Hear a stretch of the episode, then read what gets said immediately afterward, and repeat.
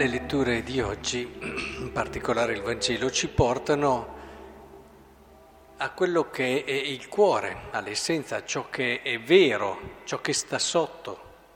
È così facile attaccarsi a, a dei comportamenti, a degli atteggiamenti. E le tradizioni qui non vengono, eh, come dire, eh, eh, smentite nel loro valore le tradizioni sono importanti perché ci richiamano una verità che però va oltre la tradizione, è più profonda della tradizione. La tradizione ci richiama, ci porta il profumo, ci porta il sapore di questa verità come l'hanno vissuta i nostri padri, ma la verità è più profonda ed è per questo che la verità in un contesto diverso, in un contesto nuovo, può trovare dei modi d'espressione differenti. E se tu ti attacchi a quella tradizione lì, se ti attacchi cioè al comportamento, alla forma e al modo, rischi davvero di perdere l'essenza, la verità che ci sta sotto. Questo in fondo Gesù cerca di farci capire ed è per questo che solo chi è profondamente legato alla verità, nel senso che non la può eh, avere nessuno di noi, ma neanche San Giovanni Maria Vianney ce l'aveva, sta sempre oltre. Però chi cerca con profondità la verità e lavora in questo modo è più libero. Non puoi essere libero se non hai una vita profonda, perché ti attaccherai alle forme, a ciò che hai sempre fatto e che magari 30 anni fa andava bene, ma il giorno d'oggi no oppure eh, e cogli quello che invece era la sostanza, tu cercavi una cosa, cosa vuol dire cercare quella cosa lì oggi, in un contesto totalmente nuovo e diverso, con delle persone che hanno una sensibilità e un modo di rapportarsi anche alla vita e a se stessi differente e cambiato. Non devi perdere quella verità che sta sotto, devi avere però la libertà, proprio perché sei profondo, di essere libero e saperla anche riscoprire con modi e forme nuove. Il San Giovanni Maria Vianney, in fondo, come tanti santi in questo senso, ha dimostrato questo, di essere una persona profonda, di andare all'essenza ed è proprio per questo che nel suo tempo è riuscito ad esprimere con modi propri quello che era un modo bello, vero, di parlare di Dio, di parlare dell'uomo, di parlare della gioia, della felicità, della bellezza. È una sua famosa catechesi, omelia, che ci viene presentata sempre a noi sacerdoti nella preghiera ogni anno, ricorda proprio questo. Lui non dice all'uomo tante cose che poi magari sono state scoperte no? Nel, negli anni a venire. Pensate alle scienze umane, quante cose ci hanno detto dell'uomo. Però lui, essendo un, uno profondo, che cos'è che diceva? Diceva una cosa semplicissima ma vera, che è quella lì. Siamo noi che poi complichiamo tutto. Lui diceva l'uomo è fatto per pregare e amare, punto. Avete sentito, no? Pregare e amare. In questo sta la felicità sulla terra.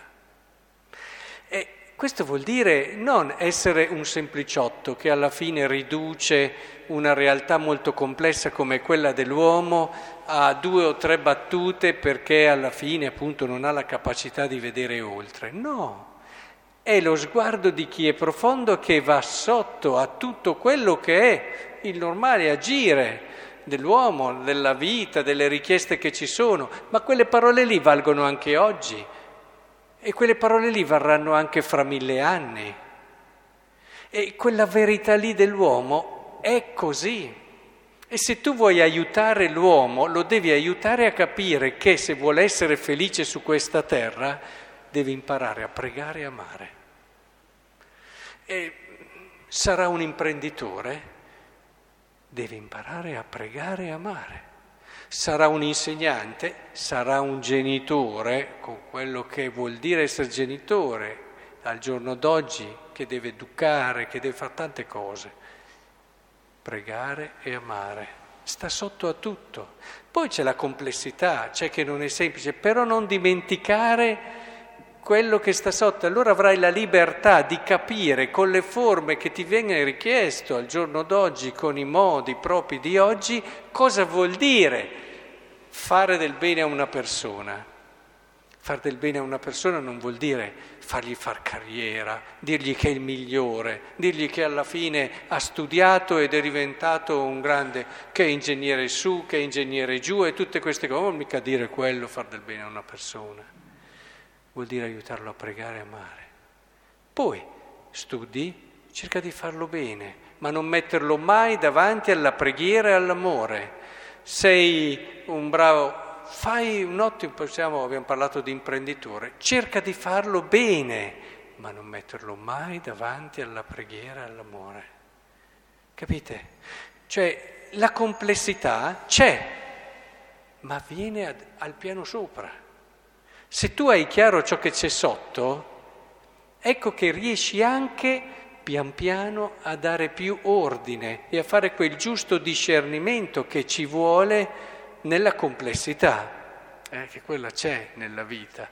Sì, gli estremi sono o chi è sempliciotto, appunto, e, sì, e allora lì è facile formarsi, fermarsi alle forme.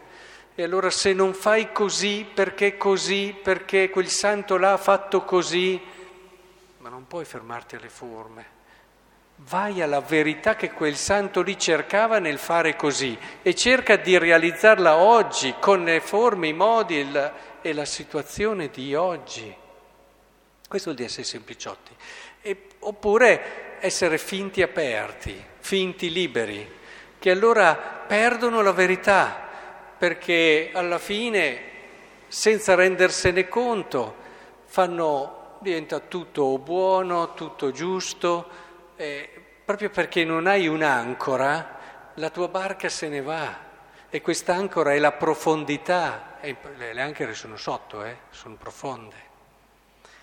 Vedete, per ritornare al grande santo di oggi, quando uno prega, eh, i suoi dolori, diceva, si sciolgono come la neve al sole.